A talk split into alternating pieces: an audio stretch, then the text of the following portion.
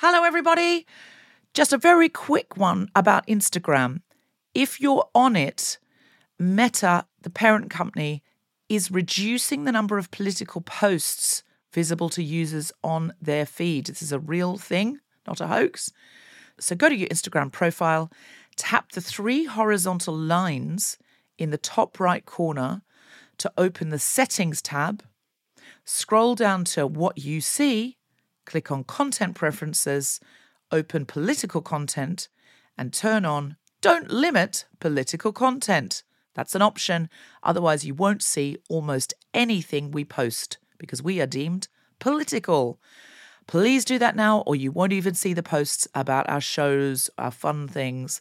So, if you want to see Guilty Feminist content and know when we're coming to a place near you or releasing a new podcast, do it now. Mom deserves the best, and there's no better place to shop for Mother's Day than Whole Foods Market. They're your destination for unbeatable savings, from premium gifts to show-stopping flowers and irresistible desserts. Start by saving 33% with Prime on all body care and candles. Then get a 15-stem bunch of tulips for just $9.99 each with Prime. Round out Mom's menu with festive rosé, irresistible berry chantilly cake, and more special treats. Come celebrate Mother's Day at Whole Foods Market. Mom deserves better than a drugstore card. This Mother's Day, surprise her with a truly special personalized card from Moonpig. Add your favorite photos, a heartfelt message, and we'll even mail it for you the same day, all for just $5. From mom to grandma, we have something to celebrate every mom in your life. Every mom deserves a Moonpig card. Get 50% off your first card at moonpig.com. Moonpig.com. Why don't more infant formula companies use organic, grass fed whole milk instead of skim? Why don't more infant formula companies use the latest breast milk science? Why don't more infant formula companies run their own clinical trials? Why don't more infant formula companies use more of the proteins found in breast milk? Why don't more infant formula companies have their own factories instead of outsourcing their manufacturing? We wondered the same thing. So we made ByHeart, a better formula for formula. Learn more at byheart.com. Hello, Guilty Feminists. This is Deborah. This episode was recorded in September 2018 when we'd only just been introduced to the blazing talent that is Grace Petrie. We played a one off night in Newcastle and Grace co hosted with the hilarious Sammy Dobson guesting. She couldn't have been a better guest with one of the most bizarre stories of how her burning sense of jealousy was created by some quote unquote original parenting. It's one of the funniest episodes ever. Enjoy. I'm a feminist, but I saw a poster for a film called Fierce, The Untamable Joan Crawford. And I thought, I want to be the untamable Deborah Frances White. and I'm going to go further and say, I want men to try to tame me so I can prove that I'm untamable.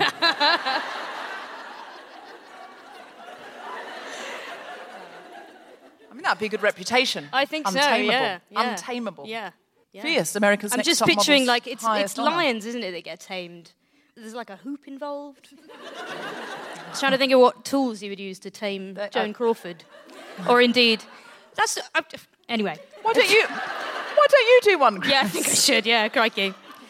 I'm a feminist, but last week I shouted, I paid for your food, you have to let me hold you at my cat.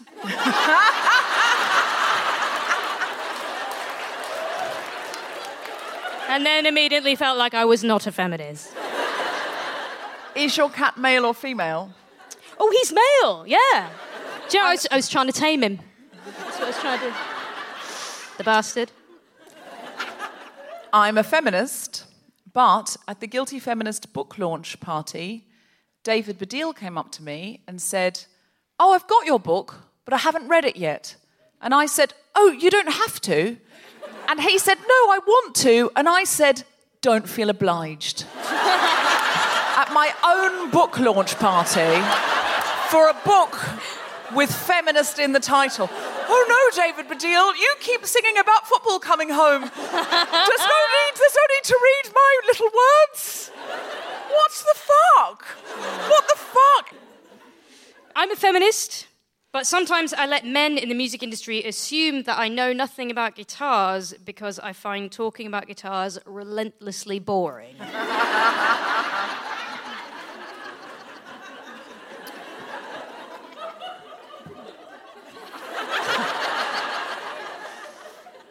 I'm a feminist, but tonight backstage, Grace Petrie looked at me and said, Am I overdressed?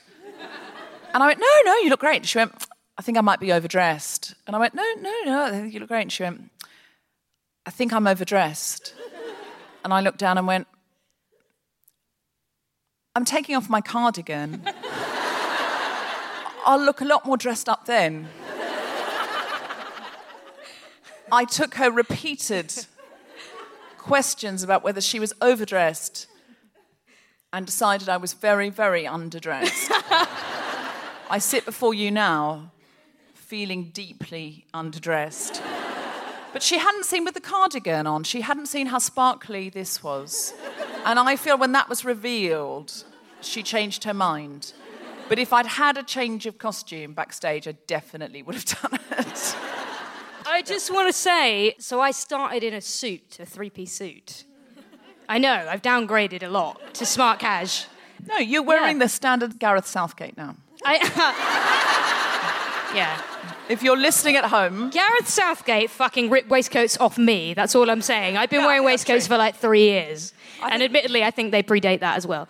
Um, I'm a feminist, but when my sister in law decided to take the last name Petrie, it made me feel like we were an advancing army and had conquered a country. uh, and it was, it was a bad feeling. I love that idea. I genuinely love that idea that the more women you can make Petrie, mm. the more the Petrie will be a big Yeah. feminist army. Yeah, but we're losing my sister. My sister, not lo- that's a bad thing to say. My sister's taking her Yeah, husband's you're not losing her. No, I She's know. just- That should have been my I'm a feminist but, isn't it? Yeah, no, no, no. You're not losing her. You're not losing her. She is. She's taken a man's name. I don't. I sometimes wish I'd taken Salinsky though. I just never did it because I was just like, that's just someone else's name. It's really weird. It'd be like taking his trousers or something. Like I could just like.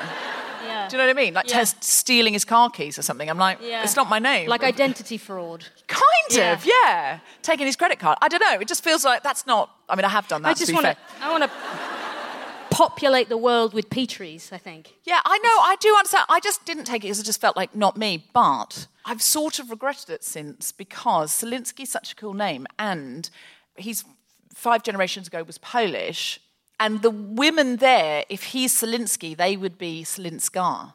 So I've often lain awake at night thinking I could be Deborah Salinska. That is And cool. Then I'd be like a Bond, ba- Yeah. a bad Bond girl. for sure. Yeah. I'm a feminist, but It's a Roger Moore era one, Ah. I think. I mean, it wouldn't be Deborah, it would be Minj Salinska, but you know. Still. Um, live from Northern Stage in Newcastle, the Spontaneity Shop presents The Guilty Feminist with me, Deborah Frances White, guest co-host Grace Petrie, and very special guest Sammy Dobson, talking about jealousy. This is The Guilty Feminist, the podcast in which we explore our noble goals as 21st century feminists and the hypocrisies and insecurities which undermine them. I'm Deborah Frances White, and today I'm joined by Grace Petrie to talk about jealousy. I asked Grace if she'd co host a show with me, and she said, I'm not a comedian. And I said, I know, I'm really excited about that because I'm not going to lie, I've listened to Grace's album so many times, and I just wanted her to play more songs from it for me live. And I was like, I just want to hear them. Basically, what I think Grace is, No, do go on. I think Grace is if Billy Bragg, Hannah Gadsby, and Joni Mitchell were all one person. Oh wow! I thought you were going to go down a thruple route. Uh, no, no love child. No. Okay. No. Just, There's no just love a child. hybrid with a really weird accent. I think- do you know what I mean? Not really. I've been listening to your album and I've decided that my genre, and I didn't know this before I listened to it, but my genre is angry songs about social justice and sad songs about lesbian relationships not working out. and I've got a lot of both. yeah, that's pretty much all I've. That's all I've got. Yeah, yeah. I'm excited. But I'm glad I know the answer to that now. When people are trying to market me in the music industry, and they're like, "Oh, it's is it folk? Is it punk?" But I can be like, "No, it's angry songs about social justice and sad songs about lesbian relationships not working out." There's loads of festivals for that, isn't there? I'm going to start a label, and that's what it's going to be called. you may be the only artist. No, actually. No, you should check out Tumblr. You and Roxanne from Suffragette. yes, sure. Yeah, absolutely. I really would like to start a Guilty Feminist music label. The Suffragette EP will be out soon. Um, Those songs make me feel like ready for battle. And I feel like I love hip hop, Grace, but there's not enough. Because a lot of women say to me, they, I'm a feminist, but is that they love hip hop. And they end up in the morning getting ready for war, you know, or work. Um, going, the bitches and the hoes, and, the, and they're like, oh no, I shouldn't be saying this. Um, why am I singing about bitches and hoes? But they feel really, that's not hip. Empowered. They feel, they, they, do- they feel, okay, and this is my theory. The penultimate chapter of my book is sort of like what I've called the dessert course, and it's all about why there's a hidden feminism in the things that we're drawn to that on the outside seem like a guilty pleasure. So I've written about things like rom coms and weddings and BDSM. and one of the things I've written about is hip hop, and I think we're not imagining ourselves as the bitches and the hoes. We're feeling what it's like to be that guy who's so sure and so in charge. Of the bitches and the hoes. Well, okay, that part is not right. but the, just the central feeling of like, yeah, I'm just like not apologizing, you know, like No, yeah, taking up space. Yeah. yeah, sure, the for sure. swagger, No, the I'm with you. swagger. I mean, all the bitches in the hose shelf should be content warning. We're going to talk about bitches and hoes. And little else so far.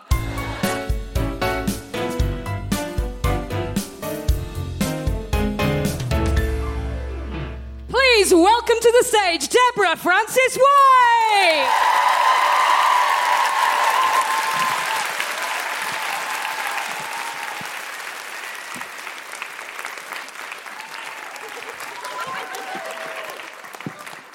Have you ever experienced this? Your friend said that if they were going to be in your neighborhood, they'd give you a text because they were going to have lunch, maybe, but maybe not. And you think, oh, maybe there's something will happen on Sunday and maybe it won't. And then you either saw on Facebook or found out from somebody they did have lunch, but somehow didn't text you. That's not just an experience that's happened to me, right? Please. I'm going to need from others to feel some, yeah, I get left out of stuff. Please, guys. Okay, I mean, if it's never happened to you, whatevs. Bitches. Uh, so, if somebody who's just heckled and hose, just give us a cheer if you thought and hose, but held back including Grace Petrie. Whoever didn't, I love you. Have you ever lived with a man of any description? Could be a lover, a brother, a father, anybody, who that would have happened to or that has happened to, and they've just been like, oh, well, they probably forgot to text me. And you've thought, what do you mean they forgot? because you've spent five days thinking about the fact that you got left out of that brunch lunch situation. And you now, when you see those people next, are like, hi, yeah. And you're trying to work it into the conversation, all casual like, like, did you have lunch? But secretly thinking, why do you hate me? Why have you left out? Were you there talking about me? And why would you even do that? And you're trying to casually bring it up, but not like you're neurotic or weird. And you're just like, just wondering if you ever did end up going to that brunch place and then just checking to see if they're going to go, no, we never went, or yeah, we texted you, but we didn't, uh, the text bounced because we were out of the range. Or I, Sam said that you already had gone for brunch that day and probably wouldn't want to come, or some reasonable explanation. Now, I am in the camp of people that will need a reasonable explanation and will fret about this. My husband, I mean, I've often said it, my husband is probably a Black Mirror app. There's a lot of evidence pointing in that direction. He'd just be like, I'm sure if they wanted me to be there, they'd ask. but like, not hurt, just like fact, fact, fact. What? But why are you not upset by this and neurotic and concerned? And he's like, I'll see them another time. That's not the fucking point. The point is not, will you see them another time? The point is, why didn't they want to see you this time? He was like, oh, maybe they had something to privately. Well, that's horrifying. So, my friend Fiona Thompson and I are writing a book called Super Tribe.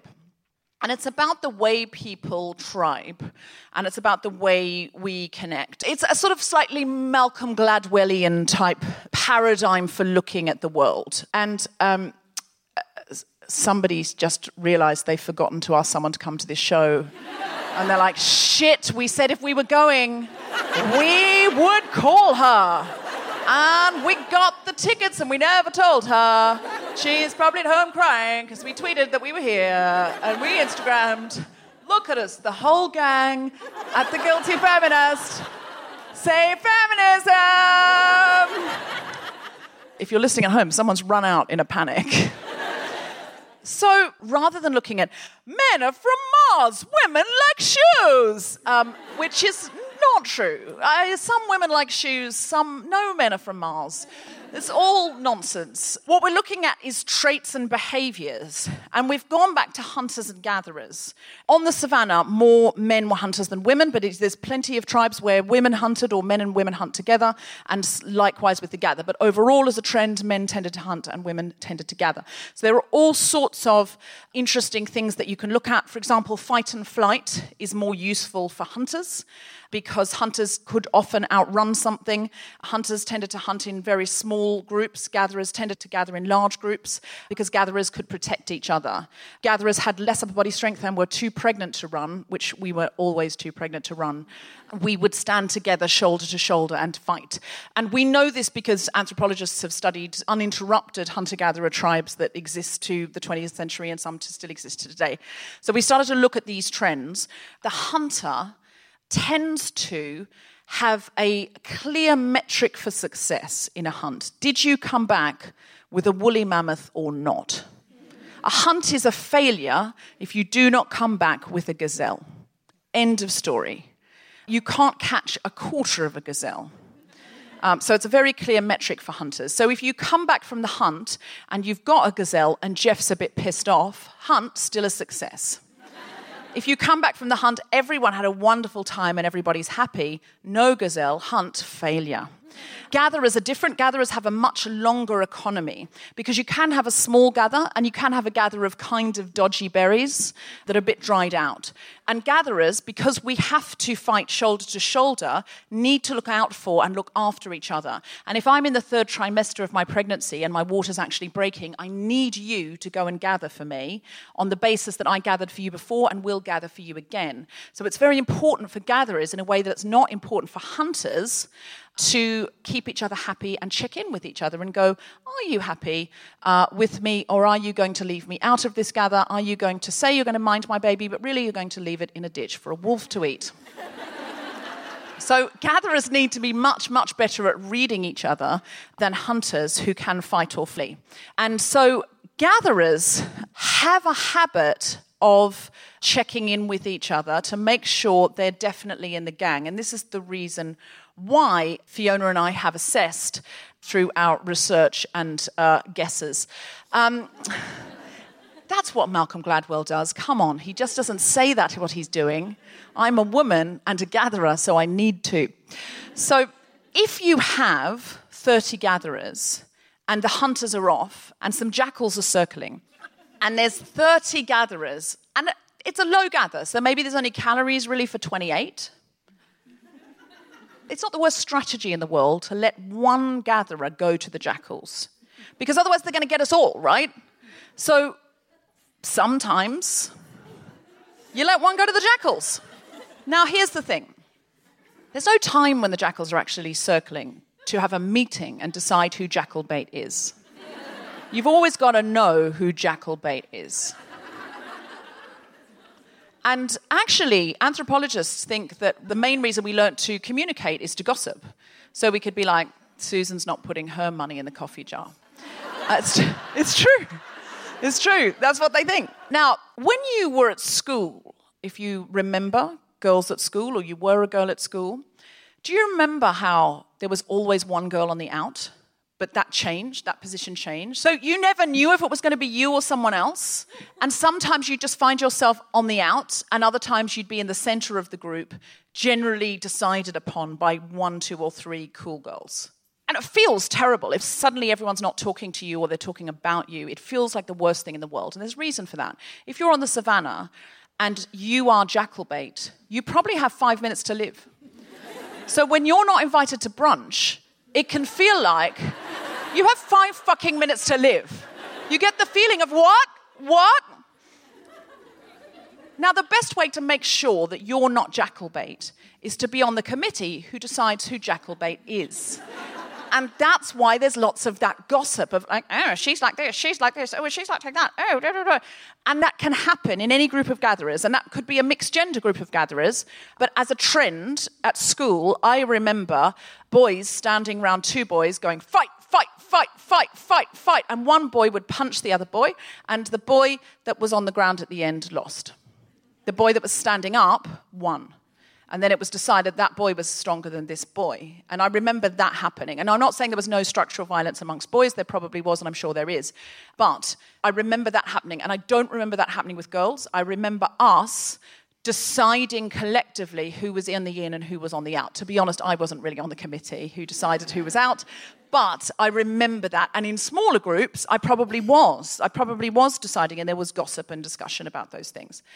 If you feel like jackal bait, there are ways of getting over that and getting around that. And I've talked to a lot of women who work in big firms about this during my research. And a lot of those women have said, at work, I am a hunter. I am process first and people second. And in my social life, I'm a gatherer. I'm like really worried about being left out. But at work, when I get the promotion or I get the big whatever it is, you know, I get the big account, I don't know, what do corporate people get? Accounts the Jenkins account. I got it. I've watched The Good Wife. Um, I've got the Jenkins account, and women have said to me in my research for this, they've said, it's the worst feeling in the world because I've done the hunt, I've got the gazelle, I'm standing there, and some guy will say something like, I don't deserve it, or something snippy because he's jealous because he doesn't have the gazelle. And inside, I feel like a gatherer. Inside, I think, why doesn't he like me? All I did was try really hard. And I'm standing there with a big side of beef with blood all over me, but inside feeling like, please like my berries. and this is fascinating to me. This is absolutely fascinating to me. And I feel like this very much.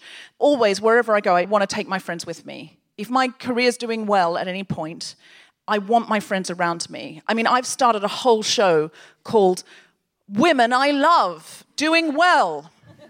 Please applaud for the next woman I love. Look at her gazelle and her berries. Because I can think of frankly nothing worse. I want, I, you know, I want to be doing this that I'm doing, but it's quite exposing because I'm standing here in a light and I'm on Mock the Week now.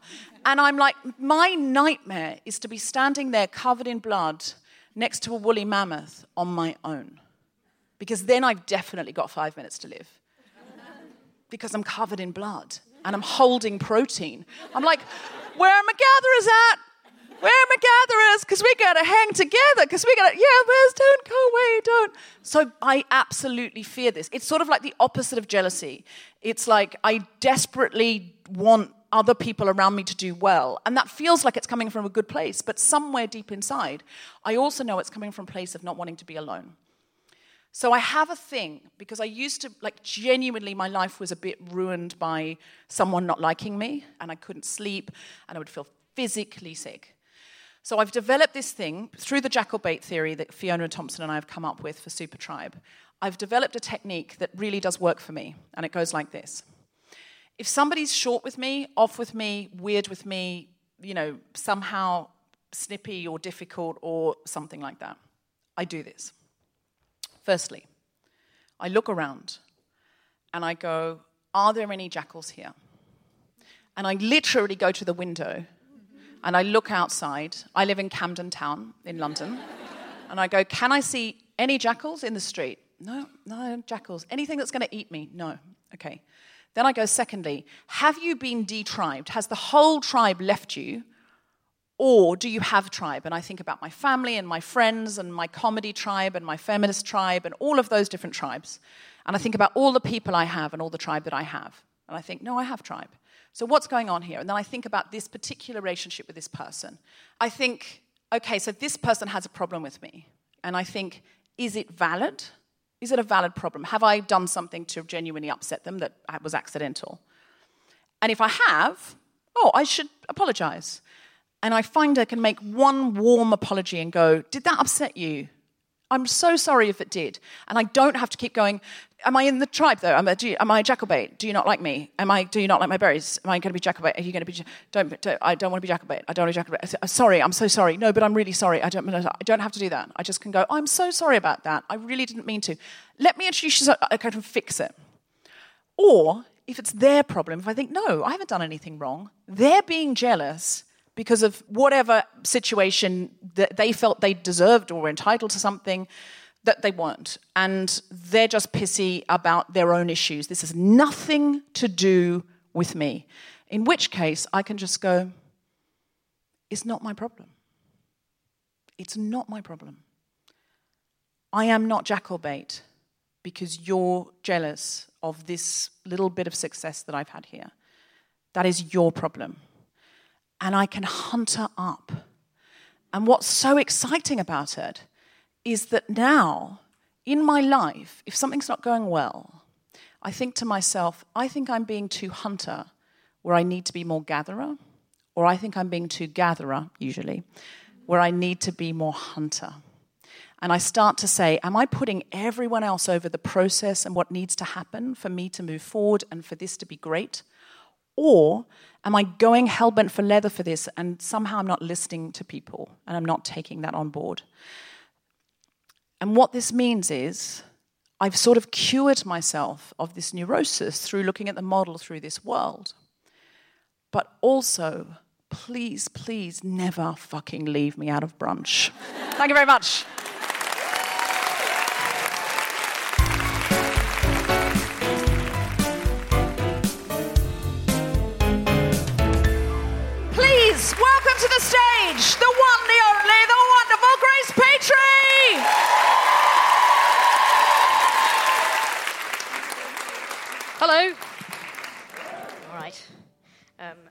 Going to sing a couple of songs. Uh, I've got a new album out, and uh, and this this is a song from it. It's quite an old song actually. I wrote it uh, years and years ago, but I've kind of re-recorded it for this album with a new arrangement. And this is the wankiest introduction to a song that I have, but it's true. Um, so I wrote this song because when I was doing my English A level, I was studying Shakespeare's Othello, and I wrote a song about the play. Yes, I did. Um, what a knob! Um, but uh, is anyone uh, anyone familiar with Othello? Yeah, uh, uh Shakespeare fans, all of you? half and half. Someone went, nah. Fair enough. But it really stayed with me, the story of Othello, for years and years. And then uh, years later, I was in this relationship um, that I was very insecure about. And I think we'll probably talk about that later on because Deborah said, Do you want to come on to the, the show that's themed uh, to do with jealousy? And I said, Wow, the chance to make myself look awful in front of the biggest platform I'll ever play to. Yay! Um, sign me up. Um, so this is called Iago, uh, which is a reference to Othello and not to the the parrot in the Disney film Aladdin.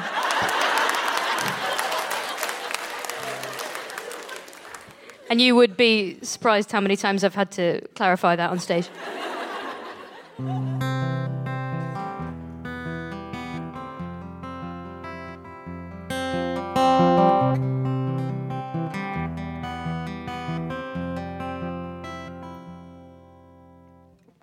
You know that I'm my own worst enemy.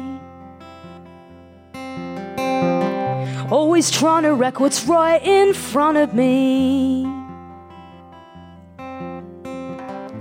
It doesn't mean that I don't understand that every time I force your gentle hand to come and comfort me, I make myself your enemy. So lay me down, my darling, in your bed. You lay my demons all to rest. But there's Iago sitting on my shoulder every time I hold her, telling me I'm never gonna make the grade. Telling me I'm stupid, kinda self deluded. If I think I got my happy ending made. And every time he calls, it ends up in a fall. He stands there and he doesn't help me at all. Sometimes I think that I'm just running out of time, just heading for the crime when I let myself break my heart with my own two hands. Put a bullet in the head of the great romance of my life. And I know that Iago will be the only one left alive.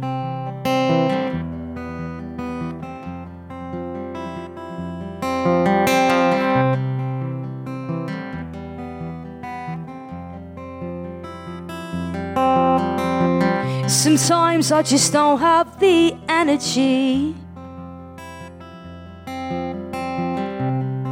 to be the things I'm meant to be. But every time you take me in your arms, it's like you drown out the alarms going off inside of me. Nothing but serenity, yeah. So lay me down, my darling, in your bed. You lay my demons all to But there's Iago sitting on my shoulder every time I hold her, telling me I'm never gonna make the grade. Telling me I'm stupid, kinda self deluded. If I think I got my happy ending made. And every time he calls, it ends up in a fall. He stands there and he doesn't help me at all. Sometimes I think that I'm just running out of time, just heading for the crime when I let myself break my heart with my own two hands. Put a bullet in the head of the great romance of my life. And I know that Iago will be the only one left alive. He'll be the only one left alive. He'll be the only one left alive.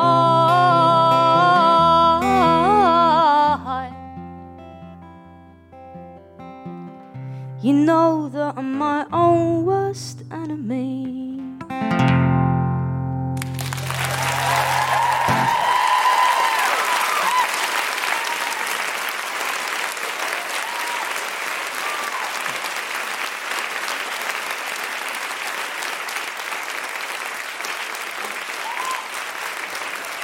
Thank you. Another form of jealousy that I experience a lot of the time is the jealousy I have for people who seem to know what the fuck they're doing. uh, is anybody with me? yeah. Um, just don't know what the fuck I'm doing um, any any day. And I wrote a song about imposter syndrome. Give me a shout if you've ever suffered from imposter syndrome. Sure, good. Yeah, and I think we all have, haven't we? I think so. I think the only people on earth who have never felt like they were a bit unqualified for what they're doing are people like Donald Trump, who you just don't want in charge of anything. I think you want people to be sort of, you know, taking stock of whether or not they're okay. I hope so, anyway. And I and, like I'm 31 now, and when when I turned 30, I was saying to my dad, um, I love my dad very much. He's really cool, and I was saying to my dad, "Oh, I'm, I'm not sure that." I, I don't feel ready to be 30. I don't think, like, it's a very grown up number. I still feel like I'm about 16. And my dad, who's like 68 now, was like, yeah, me too. I was like, oh, okay. So it is literally just a fucking lie that one day you feel like a grown up, isn't it? Do you know what I mean? I think if anyone here is younger than 31, spoiler alert, um, if you're waiting for the day that you feel like you've got it all figured out, it just doesn't fucking happen. Like, all that happens is you, you reach the day when you stop waiting for that day to come. That's what I've learned. So I wrote a song about that, and it's called Nobody Knows That I'm a Fraud. Uh, goes out to all the frauds in the room. Um, and I'm also, uh, so at my own gigs, um, I tend to feel like I'm like, this is not a massively contentious question, but it, th- no shame here. But give me a shout if you consider yourself a lefty. Good, good. Um, cool. I said, no shame, but good. No, just good in terms of how much you're going to enjoy this. no, I am a lefty, but I'm also I'm quite a shit lefty, uh, and I know this because I've been told by better lefties on Twitter. Because uh, that's the way the world fucking works, isn't it? Uh, so it's also it's also a song about not being as left wing as everybody thinks I am. You call yourself a protest singer, and jeez, you're supposed to be perfect, aren't they? Goes like this.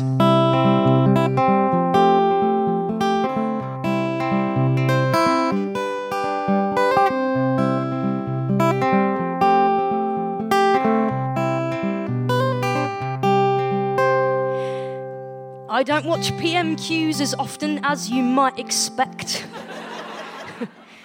I only live tweet question time for comedic effect. and I'm a feminist, but I've never read Virginia Woolf or any Bertolt Brecht. and nobody knows that I'm a fraud. It's often been alleged that I'm as hard left as can be, but my idea of edgy is an unknown brand of tea. And I'm not even veggie, let alone dairy free. Nobody knows that I'm a fraud. But I'll get up underneath the lights until I feel adored. And I'll never tell you anything I think you won't applaud. Oh, it might not always be the truth, but it'll have three chords. Nobody knows that I'm a fraud. Nobody knows that I'm a fraud. Well, dressing how I do, I find I often get mistook by graphic novel fans who judge me on the way I look. But I just like Batman shirts, I've never read a comic book. Nobody knows that I'm a fraud. When people call me a musician, that makes my palms perspire. I took grade one piano and I never got no higher. If I didn't have this capo, then you'd all see I'm a liar. Nobody knows that I'm a. But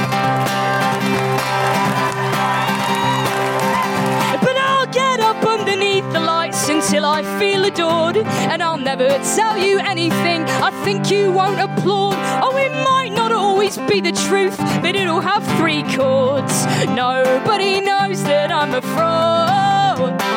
Nobody knows that I'm a fraud.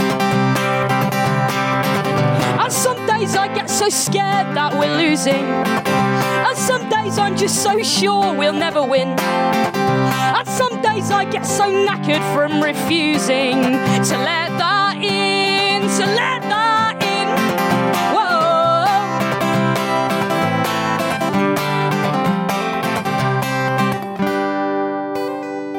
Whoa. Well, some days life feels like a play that you have not rehearsed. But one thing's true of all of us sharing this universe is we could all be doing better and we could all be doing worse. And everyone you know feels like a fraud. Come on and get up underneath the lights until you feel adored. But never tell them anything you think they won't applaud. Oh, it might not always be the truth, but it'll have three chords. Nobody knows that I'm a fraud. Always be the truth, but it'll have three chords. And I guess I'll take up spoken word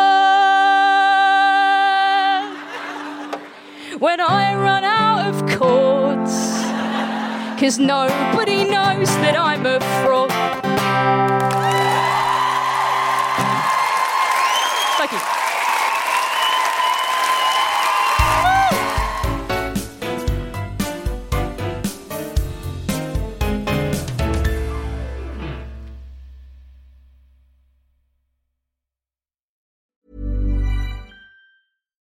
Deserves the best, and there's no better place to shop for Mother's Day than Whole Foods Market. They're your destination for unbeatable savings, from premium gifts to show-stopping flowers and irresistible desserts. Start by saving 33% with Prime on all body care and candles. Then get a 15-stem bunch of tulips for just $9.99 each with Prime. Round out Mom's menu with festive rosé, irresistible berry chantilly cake, and more special treats. Come celebrate Mother's Day at Whole Foods Market. Hey, I'm Ryan Reynolds. Recently, I asked Mint Mobile's legal team if big wireless companies are allowed to raise prices due to inflation.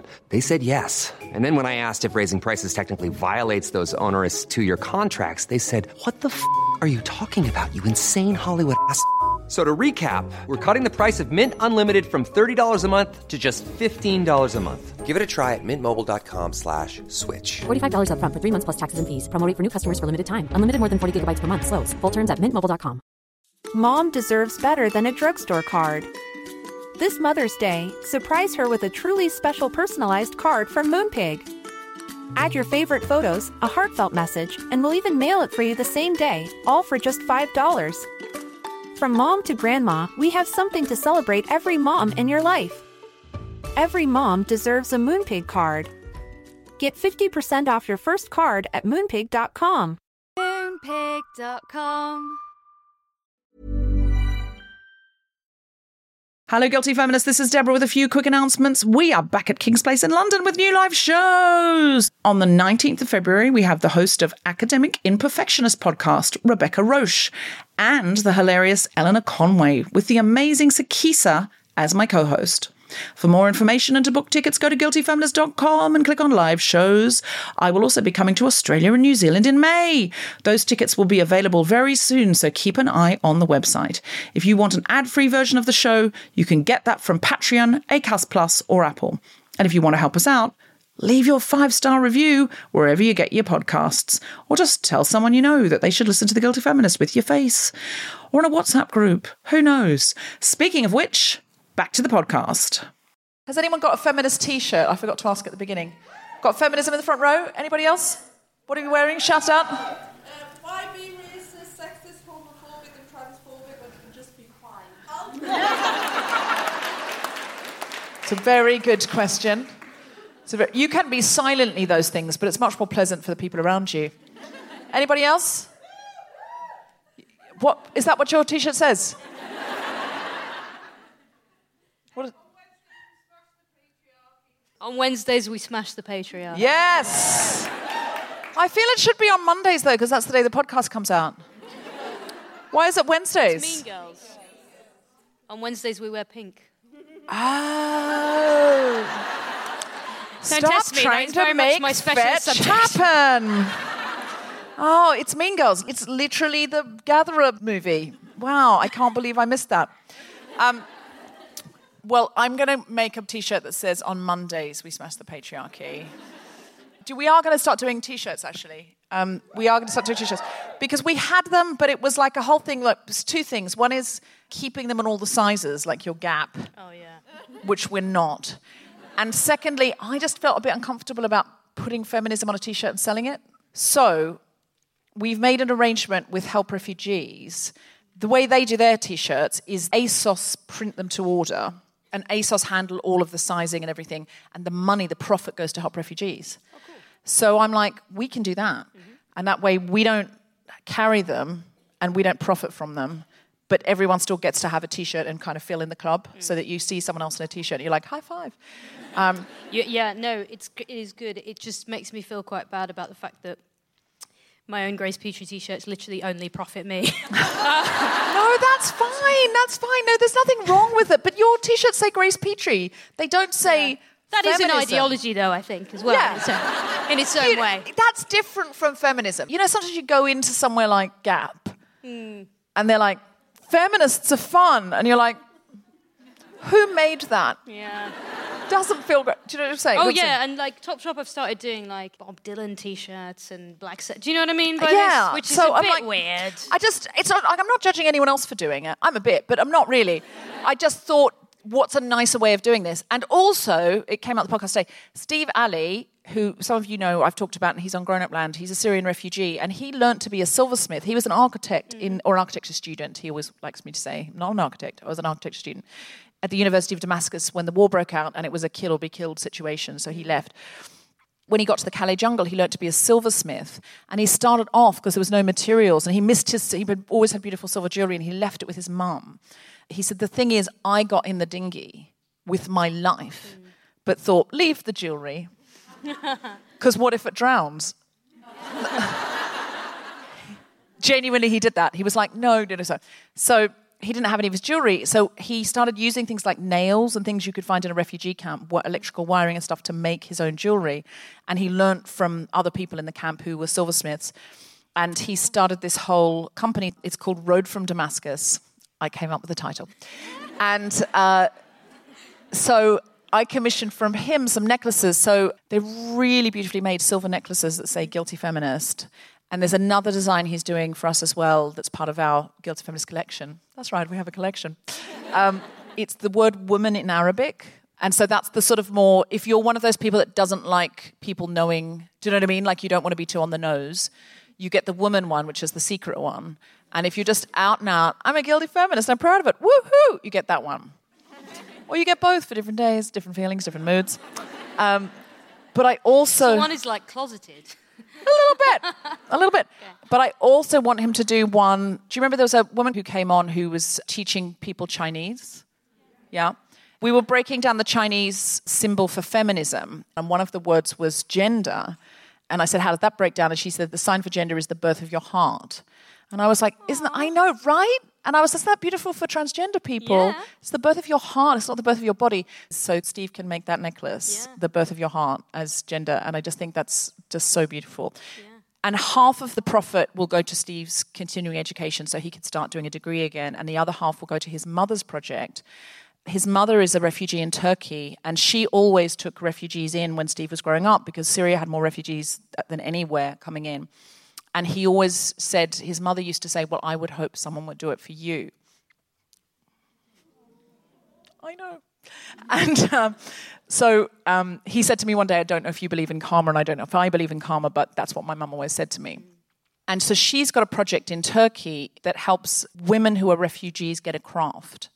Because often they've had amazing jobs and careers and things, but then they turn up somewhere, they don't speak the language, they don't always have papers. So if they can do something like become a silversmith and sell those products, it's like a beautiful thing where they're keeping a craft alive and also they're able to sell something. Uh, so please go to it's road from damascus.co.uk and you can see there the Guilty Feminist collection, which I hope will grow. What's this mum's organisation called? I don't know what the name of that project is, but it'll be in Arabic and Turkish. It's more like her local project rather than it being like a mini NGO or something like that. I Um, just want to say that was hmm. such a lovely, sort of inquisitive and uh, sensitive heckle, and the only other one we've had is and hose. really covering both ends of the spectrum there. Sorry. I'd like to support this small grassroots project in Turkey. I'm going to need the website and hose. Yes. Today's guest is a comedian and actor whose career started in Byker Grove. Is that where Ant and Dec started?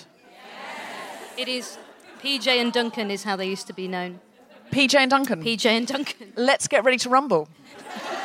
well, let's get ready to rumble right now because our next guest is a Newcastle local. Please put your hands together and make extraordinary Geordie woohooing noises for Sammy Dobson!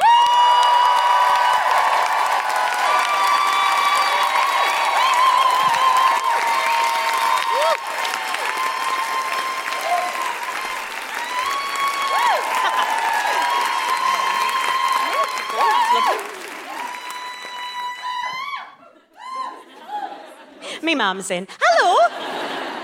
You're right. I'm going to tell you some probably too intimate stuff about myself on the theme of jealousy, whilst hopefully making you laugh and not terrifying you to your very core. that will happen. Um, I was, uh, I'll, I'll put a little bit at the start of this by saying I was single for six years. Uh, and I don't mean naught to six. It was um, 22 to 28. That's, the, that's when you want to be single. Um, it did lead to the Google search Can you get industrial white finger from vibrator misuse? Um,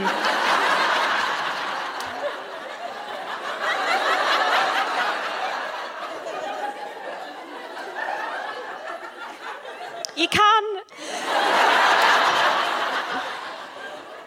But it's, it's all right now because I, I, I managed to trap a man in a huge net and he can't escape. Um, big tip for anyone who feels like they do need a man in their lives uh, and they're lacking one. Uh, condense history. What you need to do is, right, uh, come into money somehow, buy a house outright, and then charge him no rent to live in it. And he's really got to want to leave that situation financially. He's got to weigh that one up for a while. I am living here rent free, but I do. No, it's fine. I'll get on with it. So uh, we've been together for four and a half years, um, but it, it, it's great, and it was really, it's really nice. I'm not bragging. I'm not bragging. I've got a boyfriend. Not bragging. Um, I am. he comes home from work, and I'm like, trousers off. he just does it. oh, it's like having a dog. Um, not like that, not like that. But it, it, was nice because I was single for so long. I mean, Nana was quite worried about us. You, you'll understand, Geordie Nanas, the worry terribly. When I was 16 and not pregnant or wed, she was sweating. you don't need a degree, our Sammy. You don't need one. I do. Nana, that's how it works now. She thought I was a vegetarian. She meant lesbian. It was a very confusing time for Nana. Um, but it was lovely because I got to take round this real man who I didn't technically pay to be there. And I was like, Nana, this is my boyfriend. Oh, isn't that nice? Isn't that exciting? And she loves him. Oh, she absolutely loves him. She always like buys him special chocolates. And I mean, I think she sort of fancies him. oh, that's nice. But um, Nana need remember that I will cut a bitch.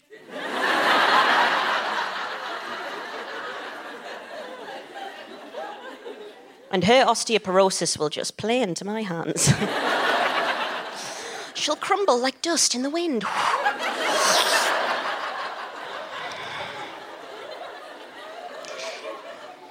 that gets us on to me problem. I've got a little problem, you see, uh, and it it uh, dwells in me very soul um, and sort of navigates every thought I have, and, and that is jealousy. I'm a very jealous person. I'll give you an example of this. Recently, my partner was having a shit. and I timed them all, and this one. this one just seemed to take that little bit too long. and in that few minutes extra time, I had convinced myself that what he was really doing was FaceTiming a new woman and the reason I couldn't hear anything through the door was she was deaf.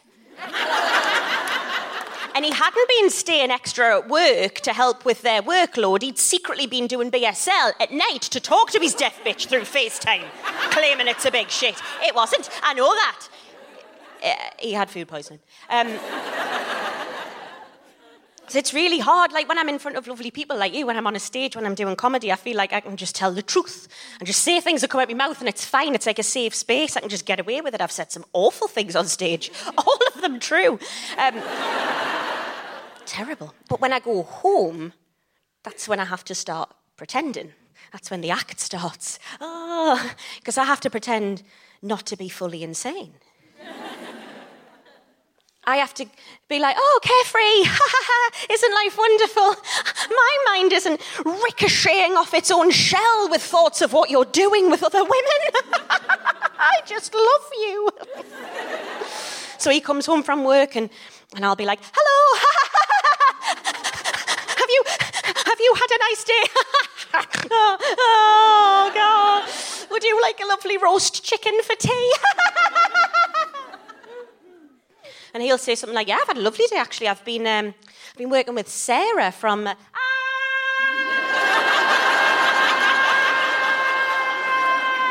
ah! because the last thing my brain heard there Sarah. Sarah. Sarah. That's a woman's name. oh, Sarah. but I have to become a swan. My face has to become the head of the swan, just gliding peacefully, nodding, mm, smiling, mmm, Sarah. But me brain is very much the feet of the swan beneath the surface, just gone akka.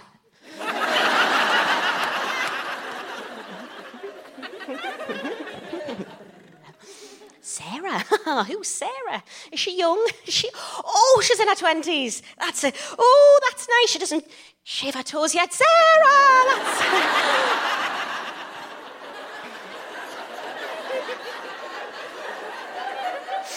oh, what's that? She makes a cup of tea just just the way he likes it. Oh, I'm happy for you. that is lovely, Sarah. Does she have nice hair? eh? Does she have matching underwear, eh, Sarah? Sound of Sarah. Let's all go for dinner together. I'm sure we'll be best friends. Sarah! Did Sarah go to a karaoke bar in Newcastle and try and hit a very high note and shit herself? No, Sammy did. Ah, Sarah!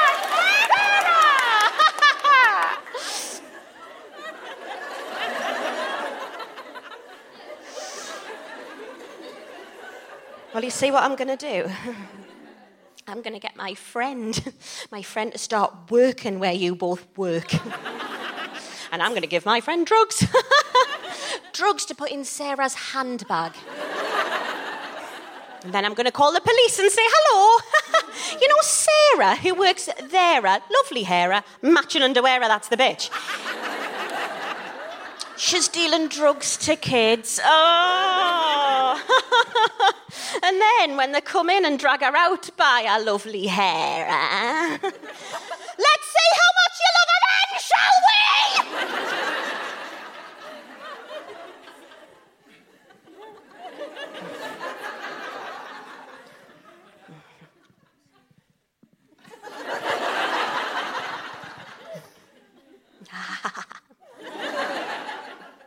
Would you like a rice pudding for, for afters? uh, I'm going to leave now and check up on him. Bye.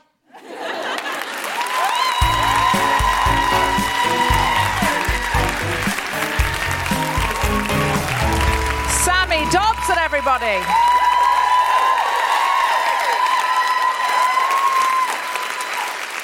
So join us, join us, join us, Sammy. So we've both declared a little bit about how we feel about jealousy, and you you have too now. Um, were you jealous as a child? I've really put the work in for this episode of the Guilty Feminist podcast by being jealous from birth.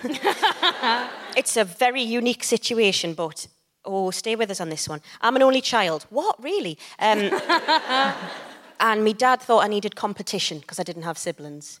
So, what he did from me being about two years old was invent a sibling, an imaginary sibling who was the same age as me, who was better than me at everything. Really? And Is are you sure that's not a comedy bit? No, and my therapist will attest. As will her lovely new car. Um, did did he?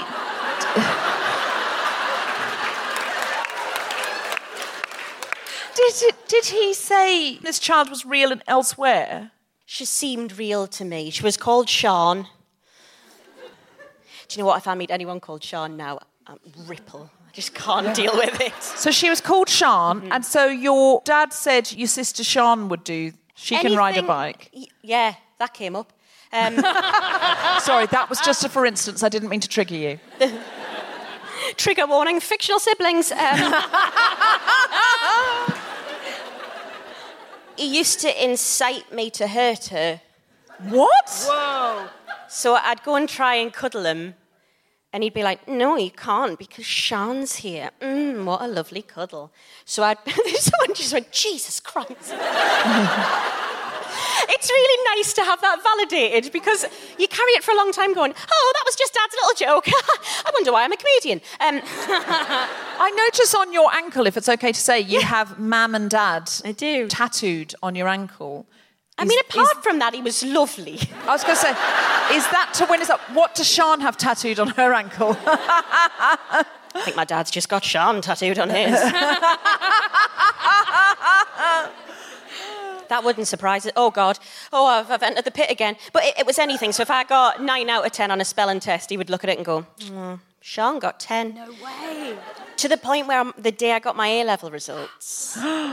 what? It was still going on? Yeah, I'd been really ill in the lead up to my A levels. I missed about three months of school, hospitalised a lot.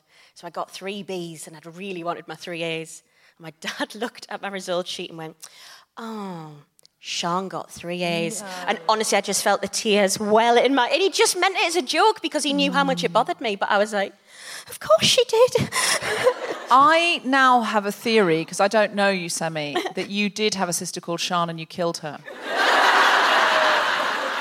We were all thinking it, I think. Yeah. And the narrative you have now is she was Yeah. always imaginary. I have worried that. Did you have, how were you as a child? Did you have siblings? Is it all right I to have ask siblings. this? Yes, I'm the youngest of four. I am just sickeningly spoiled uh, by my whole family. And the best example I could tell you about my lifelong relationship with jealousy was when I was very small, very young, I should say. it's never not funny. Um, If you're listening at home, Grace is. very small. Grace No, is very how- small. How tall are you, Grace? I've never measured myself. I think I'd find it quite a depressing experience. Okay, so, c- sorry, continue. No, I, it's I good. didn't mean to provoke jealousy over height No, issues. it's fine. It's sorry, fine. I'm sorry. We're quite It's tall. It's in How many ways where it stems from. I'm uh-uh. full, but I do tower over Grace. Yeah. Far, far, yeah, I'm- Do you know what? Sean's taller than you, though.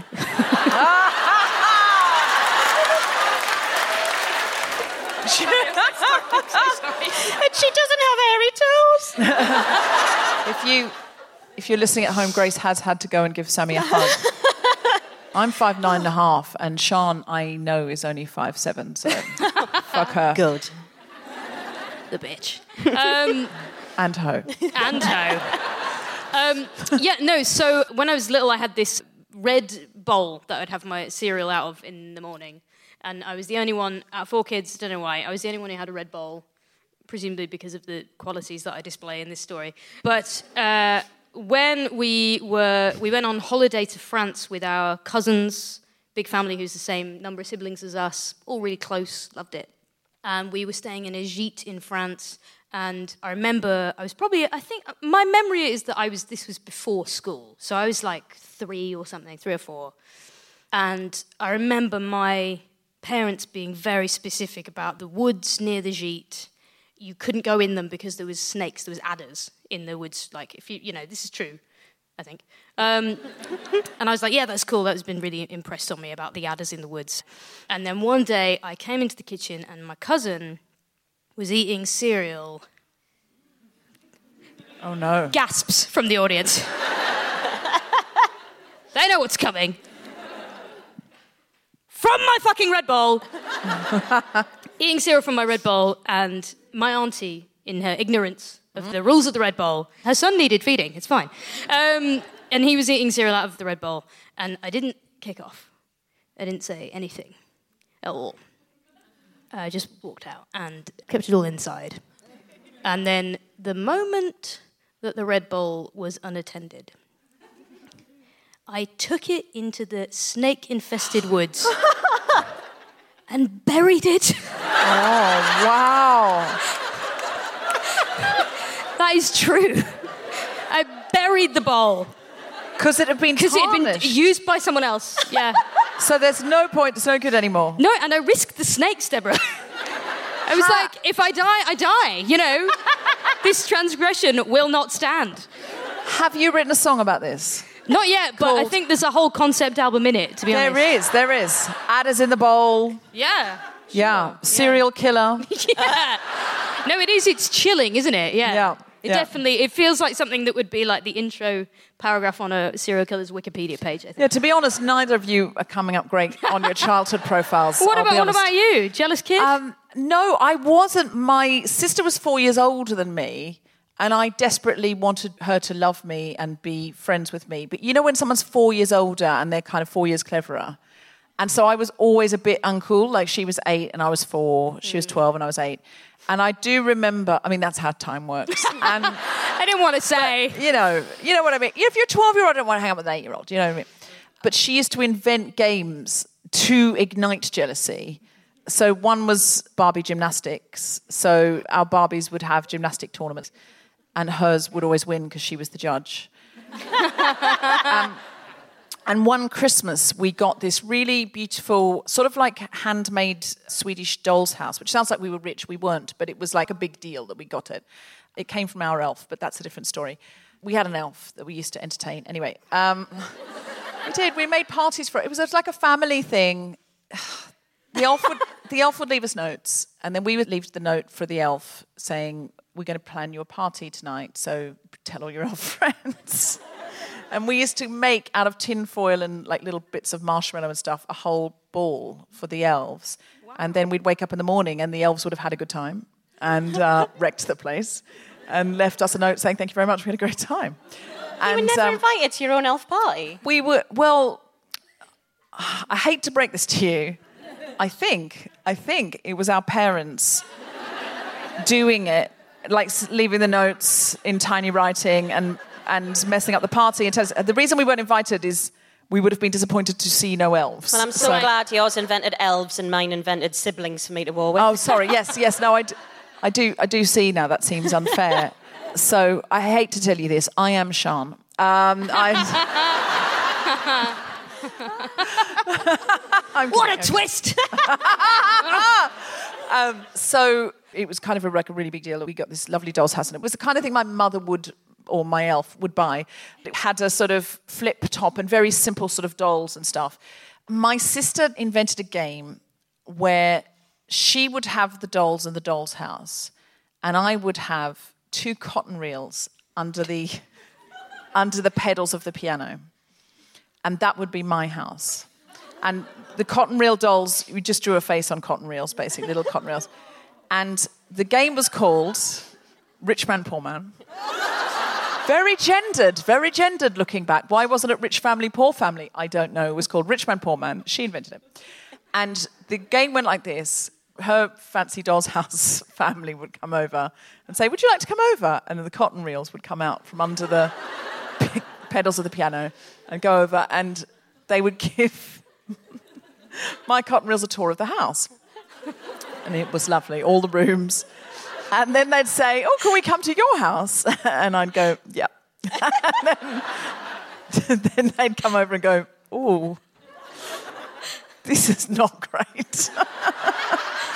That was the full game. wow. My sister and I still laugh about Rich Man, Poor Man, but she was just older and clearly not a socialist. I was going to say, it's very classist, this Yeah. game, yeah. isn't it? Well, yeah. I mean, yeah. Marx would have a fucking field day with that. I wouldn't he? mean, seriously, that was because she was a child and she was just trying to wind me up. That's more excusable, though. My, my dad went to extreme lengths to wind me up because he thought it was good for me. And I had to call the police once.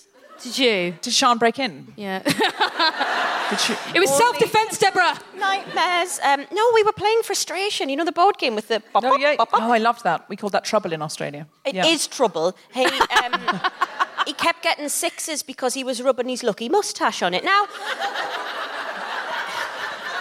it wasn't a- a pocketed one, it was the one on his face. He was face down on the carpet, rubbing his lucky moustache on the dice, and every time coming up sixes. Now, I was getting more and more annoyed, so he thought this was more and more brilliant to the point where I just simply had to call the police. Did you call the I police? called he the police at four years old. They didn't think I would know how, but I did get through. And I said, It's not fair, my dad's using magic to win frustration. Did the officers come? Uh, my mum got the phone at my hand and went, I'm sorry, she got hold of the phone and she's only four and her dad is using magic. Um, Is Sean a sort of thing of the past now, just to be clear? yes. Is she a much more successful comedian? it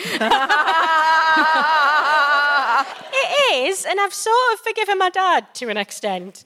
But when you said that, honestly, I was like, I could feel the tears coming and going, yeah, she probably is, isn't she? She's been on live at the Apollo. She's England's comedy sweetheart. She's Sarah Millican. I don't know. Like,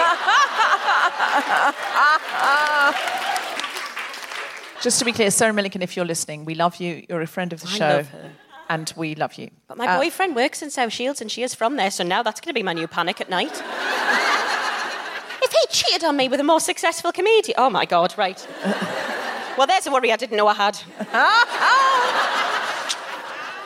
Do you think women are trained to be more jealous? Do you think, I mean, obviously you have been trained to be jealous specifically, and not just by the patriarchy, but by your actual pater. Very specific patriarchy. That is, I mean, that's almost too good an example. I think men aren't compared as much as women. I think as soon as a woman does something, she's like the last woman who did it, whereas so many men mm. get to have goes at things. Yeah. Well, I just noticed when I did Mock the Week, some people would write in, they're directly comparing you to another woman mm. that they've seen on the show, and they want to tell you that you're better or worse than another woman in their opinion. Mm. But they're not comparing you to all the men you're sitting next to. Yeah. Do you know what I mean by that? Do you get compared to other women? Are you more likely to get compared to a female folk singer or an LGBT folk singer? or... Um, it's a similar thing, but my pet hate is like the female something. Do you mm. know what I mean by mm. that? Like I get the female Billy Bragg. I get a lot. You Oh, know? I'm really no, sorry, no, no. But I you didn't call me the female. I You didn't call me the female anything. I said you are Billy No, Bragg, Bragg, Hannah Gadsby, Joni Joni Mitchell. And what a pedigree, one- to be honest. One person. If they were in a body swapping film, a three-way body swapping film, and they were just biting into a fortune cookie as the lightning struck, and then they all swapped one around, and then It's a specific film we're talking about, isn't mean, it? a If they very- were in Freaky Friday. Let's just call a, spade a spade. It's a niche film. Yeah. I will grant you that. Just because you missed Mean Girls, you can't get your Lindsay Lohan points back now. Oh, I can. Yeah, oh, I okay. can. Yeah. I can. I feel a man can be his own person in a sphere. Oh yeah. But if you're a female judge, you must get compared to other female judges. Yeah. If you're a female research scientist, you Mm. must get compared to the famous woman rather than just getting compared to other people in your field. Well, I think it's just still the fact that like men are just the standard so much of the time. So like, how many of us have had a gig where they were like, "Oh God, we've got to find a man for the bill." Do you know what I mean? Like that's just I not. ha- I've had that. Have- well, you you're probably the only person in Yeah, entertainment I, that I, has but had I don't problem. worry too much about it. I think if I haven't got a man for the bill, I mean, on the Guilty Feminist, obviously, I don't feel any pressure to put a Mm. man on the bill. Global Pillage and Grown Up Land, which I book, Yeah. occasionally I do think we've had a lot of very female heavy shows, Yeah. and I haven't booked a male guest in a little while. Yeah. I know I'm in the minority, and I know also I have an unconscious bias. Somebody said to me for a show that I was booking, can you book more guys because you're booking you know we want this to appeal to men and women and i was like well they never worry about that No. with it's the other way around Sure. but okay fine they were suggesting some names who were white straight guys Mm. who i'm sure are very good but i realized that i was kind of like i don't really know these guys are they going to be funny and I realized because I never see white straight men be funny because all of the shows I book, I just, in my head, I went, are they going to be funny though? Are they going to mm. be talented? Are they going to be good? And I went, oh my God, I've got the opposite bias that all of the people who book comedy clubs have mm. because they don't see women be funny very Yeah. often. So they're like, and they saw one once and she was uncomfortable on the bill because she was the only woman and she wasn't introduced properly and blah, blah, blah, blah. Or she just had an off night or she wasn't very good. Mm. And then they've made an assumption that all women are going to be that. And they've just already decided. And I just realized I was like, shit, I've got the thing where I go, I just, it's not that I'm sure white straight men are funny. I you sound just, like an apologist. I just, I just don't see any evidence of it. Yeah. I don't, I haven't seen it. I haven't seen it. And I was, there was a guy that I'd just done a thing with, and I was like, he's good. I know him. He's great. We can have him. And I was doing the thing that they do, which Yeah. is, I know a woman who's funny. We'll book her, and that'll be the funny one. And I did mm. exactly that for white straight men. I'm in a microclimate, mm. and I've written about this in the book. The Guilty Feminist is a microclimate where women do well. And I just know when I've had men on occasionally, I've seen it happen. The audience are polite, but the response, the response that you gave Grace and that you gave Sammy and that you gave me, if I now said, and now this guy, this is what happens. The audience go, they're nice, so they'll go, mm, good. but I see them sort of slightly stiffen, and they just lean forward like, "We'll hear you out, white man, but you better have something to say." And I see the guy often make a joke that goes a bit wrong or something, and they're a bit sweaty, Yeah. and they look like the woman on the panel. Of course, yeah, yeah. So what happens? And that's what it is. It's just that you start from less than zero. Do you know what I mean? It, Um, it does feel like I'm a feminist, but that sounds lovely. Yeah, absolutely. Oh, I'd yeah. love that to happen more often. Yeah, it's the architecture of support that breeds and builds confidence. You've talked about being jealous romantically, Sammy, and you've talked about being jealous as a kid. Do you feel that in a professional realm? Do you feel like you're pitted against women or there is a professional jealousy? Sometimes do you feel like that thing of, oh, I definitely do a bit, and I think it's sadly because my conditioned first response to everything is jealousy. Everything. Because of how I was brought up. My gut reaction straight away is jealous, and then to go, pleased for you. I have to. it's the sort of primal brain kicks in and does the jealousy, and then the learned, mm, well read, nice person trying to be has to go, no, but that is good for her, and we are pleased about that, and I am. But I only really feel it, I've, I think it's because my best friends aren't comedians. Mm. I think if good call. Mm. Mm. On so I mean, many levels. They're funny lasses, but I can be very pleased for their success because it doesn't affect mine. That sounds horrible, but might be true. Um, but my very good friends who are comedians, if they're afforded an opportunity that I'm not, and I think it is because it's rarer for women, my instant reaction is, why did she get that and I didn't? And then I have to go, but she's my mate, and I'm really happy mm. for her, and I am genuinely happy, but it doesn't stop the beast. It mm. just sort of go hides away, precious, mm. precious. Mm. Yeah, I know exactly what you mean. I do too. And I think it's about, I'm really trying to fight this now by us all creating our own microclimates because do you know what they make us think? There's only one spot at the top for a woman. Yes, exactly. And if you help Yeah. someone else, she'll get it and you won't. Yeah. Yeah. And while they keep that thing where there's three or four women allowed on the telly, or Mm. there's three or four women allowed in these spots, whatever your industry is, that there's a, how many female CEOs in your industry, how many, you know, that's what they do. They go, oh, there's only one spot. And I hear women in the corporate world talking about it, that there's this, how many women are there on the board? Let's be honest, mm. there's 12 people on the board, one of them's a woman. So if I start helping you, what if you're better than me? Mm. And then you get the, you know, next time a woman dies and there's mm. another one allowed on the board, you're going to get it. So mm. why am I helping you? So I'm better off helping guys and making allies of men Yeah. because they can do jobs for the boys. They can do scratch each other's backs. And we have to stop that. As women, we have mm. to start scratching each other's backs because that's how they do it. They all help each other up the ladder. They invent the ladder. They build another ladder together. And they, they all give each other legs up. And women are going, oh no, I couldn't possibly. It would be unfair for me to give another woman a spot. People are going to think that I'm helping women through, or you're going to get it and I'm not. We've got to stop that collectively. I'm not saying you. I feel like I'm. you have to stop that, Grace. I know what you do. You don't help any women in folk. I tear them all fucking down. That's what I do. You should write a song about that. but it's true. I mean, they literally have. It's called the Old Boys Club. They literally, you know, we need. Mm. We need a new girls An old girls club sounds. We need a new girls network. new girls network. Mm. Yeah. yeah. I honestly thought you said Nude Girls Network then. I was like, That's a hang on, different this is website. Quite Uh, far away from Guilty Feminist.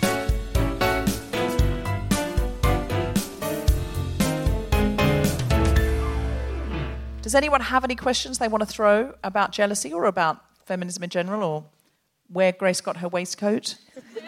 Anything like that? You don't have M&S to. kids every time.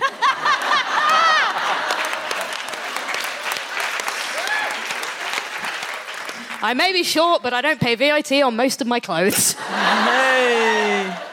I suspect all the questions are going to be about Sean. Please, can we not focus on her tonight? All the hands have gone down. Okay, I had more. Hi, thanks for coming to the Northeast. Um, Thank you for having us. We will be coming back. You're the nicest audience ever. great.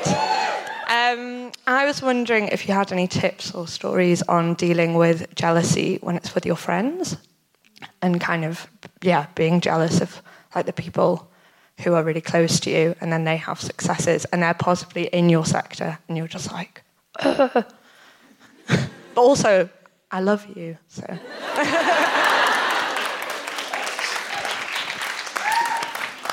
Is it Gore Vidal who said, It's not enough for me to succeed, my friends must fail. um, and I think he also said, Every time a friend of mine succeeds, a little piece of me dies. And I remember the day that he died tweeting, Someone must have won an Oscar. um, the way I see it is whenever a friend of mine succeeds, and this industry is so ostentatious when someone succeeds, you can't miss it. But what I always think is, if it can happen for someone I know and hang out with and have coffee with, then it can happen for me. It makes it real to me.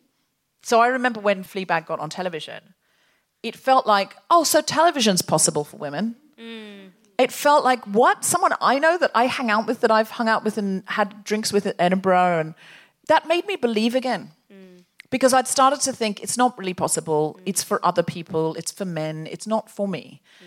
So I think that's a great way to look at it. And also ask them what things they did. If they've got something that you want, ask their advice. Everyone loves to be an expert. It's the most complimentary thing you can do and status raising thing you can do is to ask someone for advice.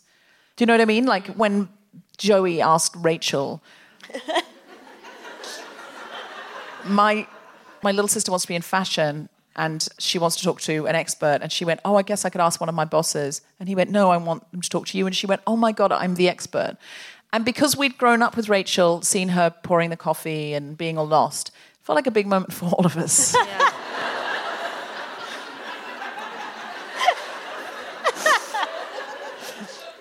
Grace. When phoebe from friends succeeds singing in the coffee shop do you feel a little piece of you come alive Uh, I feel very seen uh, by Phoebe. But I was just going to say that um, I think it's true about this industry that we're in. We're in slightly different industries, but um, you said that when someone succeeds, it's very ostentatious.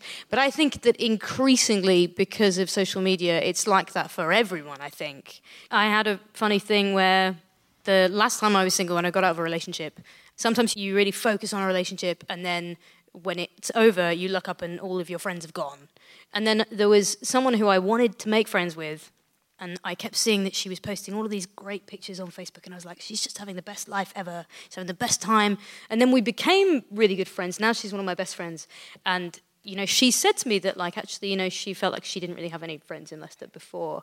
And I think that that's quite an interesting thing. I'm really aware that, like, these days, like it's probably worse if you're in any way like in performance but i think it's true like the internet makes us all into performers and i think that mm. you're supposed to be like your brand all the time is how great everything's going. Do you know what i mean? You're like it's our first anniversary and we're drinking champagne and like selfie buying my first house like and all this stuff.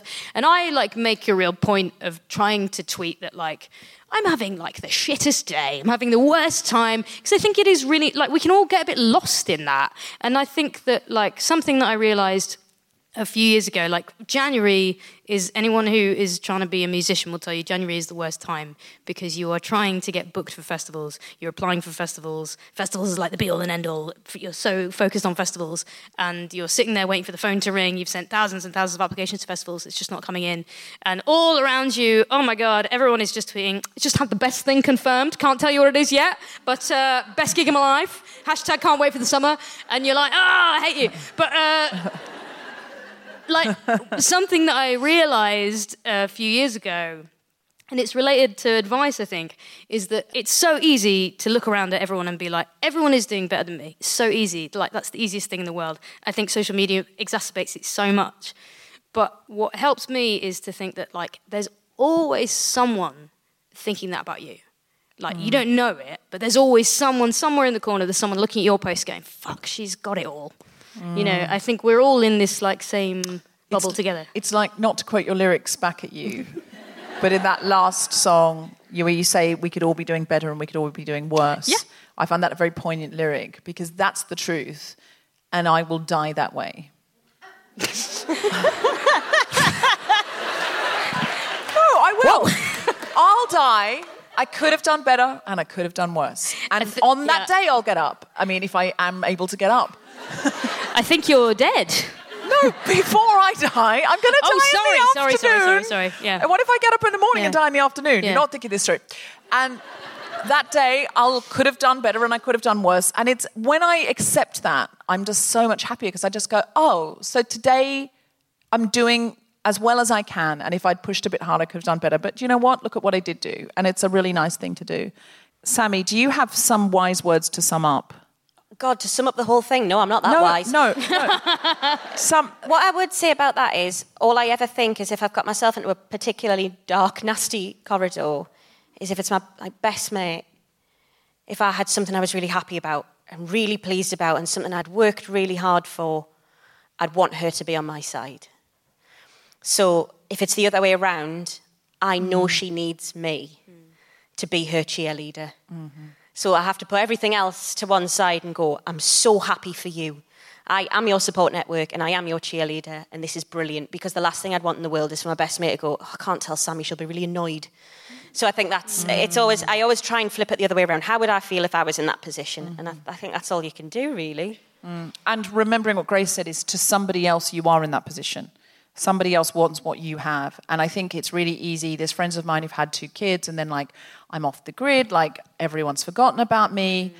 And I'm like, I know it feels that way, but also I tried to have children and I couldn't. So there are times when I will look at what you have and be like, that seems pretty amazing. So, like, whatever you have, not that I'm envying all of your children, by the way, only the cute ones. Um, most of them are horrible. Um, and you all know, if you have to, you know which one's the horrible one. Um, Sean.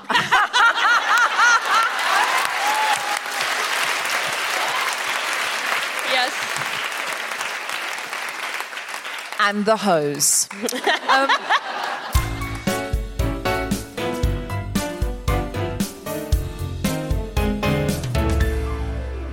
this is the bit where you make other people jealous. Grace Petrie, do you have anything to plug? Oh, I'm playing in Newcastle um, at the end of October, and it has sold dismally.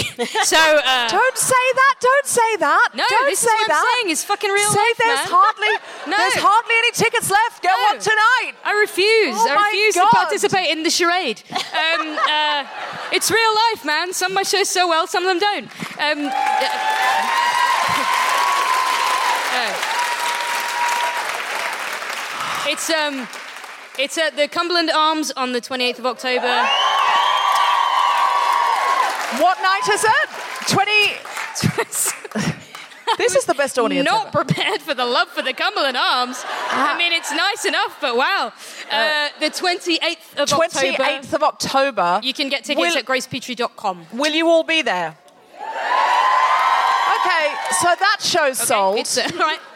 You can't all be there. It's, a, it's, an 80 capacity venue. I was aiming high. Uh, well, then do get in quickly tonight Yeah. because these other bitches and hoes are going to get the tickets. um, we have said bitches, Bitches and hoes. too many times tonight. Too Um, many times. Oh, and also I've got a new record out. It's called Queer as Folk. I have some copies to flog outside. So I'm going to be with the Waterstones table with the books. If you would like a book, come there. And Grace will be next to me, and we'll sign stuff, uh, sign body parts if you'd prefer that. Um, I, w- I wish you would have asked my consent there before you uh, before you lumbered me in with fine. that. I will sign body parts. Grace will judge. Um, she'll judge your body parts. Left breast better than right. Um, eight out of ten. Slander 10 out of on my character. That is what's happening right there. Um, Sammy, what would you like to plug? I'll also be stood at that table at the end, and if you could just come and tell me hurtful things about Sean. that would really nourish my Where, soul. where can we see you or follow you, though? Uh, I'm on Instagram. Uh, it- oh God, Sammy Tinks, I think. My middle name's Tinkerbell. My initials are STD. Um, my dad damaged me in many ways. Um, and I'm on Twitter as Sammy Tinks or Sammy T Dobson. I should have checked who I am before I okay. came. We'll find you and we can always put it So in at the end. Okay, great. You're Sammy T Dobson on Twitter. I've got it right here. Okay. Sammy T. Dobson on Twitter. Great. And if you'd like to follow me, I'm at Deborah FW on Twitter, and I am also DF Dubs with a Z on Instagram. I'm trying to post them more things now. I made a film. And it's called Say My Name. And it's like, you know, those old screwball comedies where the woman was the powerful heart and she used to go around saying things like, I can run a newspaper as well as you or any man, and I can, I can kiss as well as you or, any man, but kiss me, but don't, but do, but don't. It's like that. And um, I thought, let's bring that genre back. But it's contemporary, but the woman is the heart of it. She's the surprising one, and she's the one that knows how to get in and out of trouble. And the guy's kind of, you know, uh, trying to navigate his way with her. It's like a one night stand gone wrong. It's called Say My Name. At the London Independent Film Awards, it just won Best Picture, Best Actor, and Best Actress. And it just got into the Liverpool Film Festival and the Cardiff International Film Festival. So I'm very excited. Distributors are coming to look at it. If you would like it to come to a cinema in Newcastle or wherever you are listening to this, if you hashtag say my name movie and say, hey, we'd like the sound of this movie and we'd love to come here to Newcastle. It was written by me and I also have a cameo in it. Um, and it was picked up by a female producer who was like doing a Reese Witherspoon and was sick of like the roles. She said, "I'm playing moms and victims," and she was like, "Fuck this! I'm going to do like an independent version of what Reese Witherspoon's doing." And so she's also starring in it, and she's great, absolutely great. And I've just seen the final edit. I'm really excited about it. Thank you so much. Can I just say you've been one of the best audiences we've ever had. I just love you, and I would play this audience every night. Seriously. I would play this house every night. So thank you for coming out. Thank you for supporting the Guilty Feminist Live.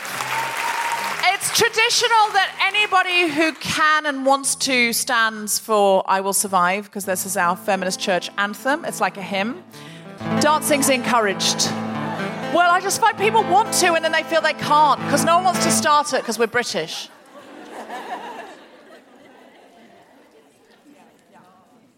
You guys are gonna help me out this, right?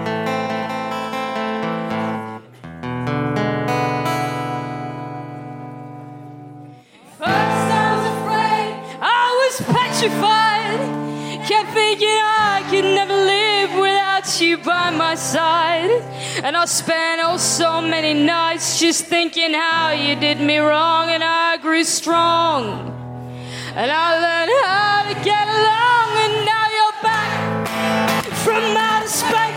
I just walked in to find you here with that sad look upon your face. I should have changed that stupid lock. I should have made you leave your key. If I'd have known for just one second, you'd be back to bother me. Go now, go. Walk out the door. Just turn around now. Cause you're not welcome anymore. Weren't you the one who tried to hurt me with goodbye? Did you think I'd grumble? Did you think I'd lay down and die? Oh no, that I, I will survive for as long as I know how to love. I know I'll stay alive. I've got all my life to live, and I've got all my love to give, and I'll survive. I will survive. It took all the strength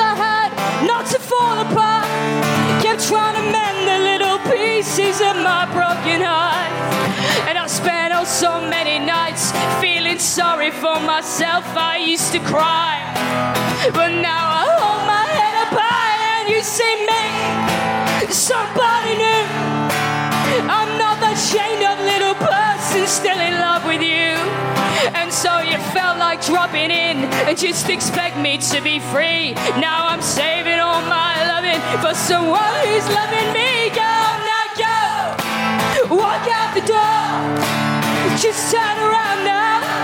Cause you're not welcome anymore. Weren't you the one who tried to hurt me with goodbye? Did you think I'd crumble? Did you think I'd lay down and die? Oh no, not I.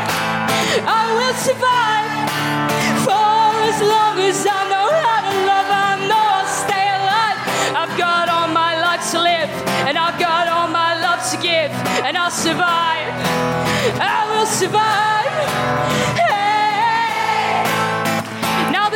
eight-minute instrumental bit on the track. So what have you got, Newcastle? I think we should just go for one more chorus. What do you think? Oh no, no, no. I will survive for as long as I know how to love. I know I'll stay alive. I've got all my life to live, and I've got all my love to give, and I'll survive. I survive.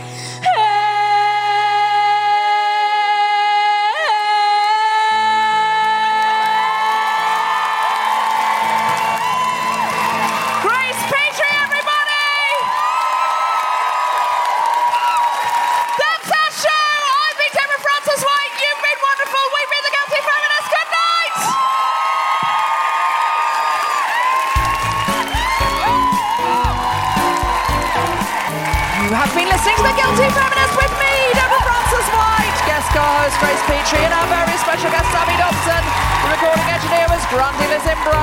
Music was by Mark Hodge. The producer was Tom Salinsky for The Spontaneity Shop. Thanks to Tony and Hannah at PBJ Live and everyone at Northern Stage, as well as all of you for listening. For more information about this and other episodes, visit guiltyfeminist.com.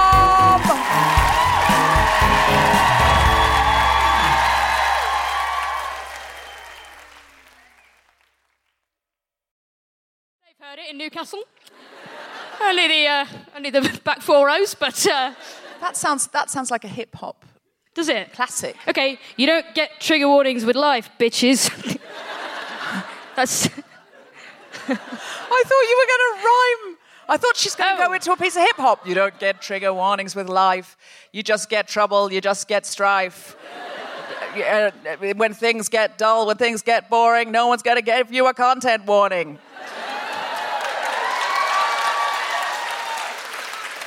Not. It's not when you'd need a content warning, but I went for it and people applauded.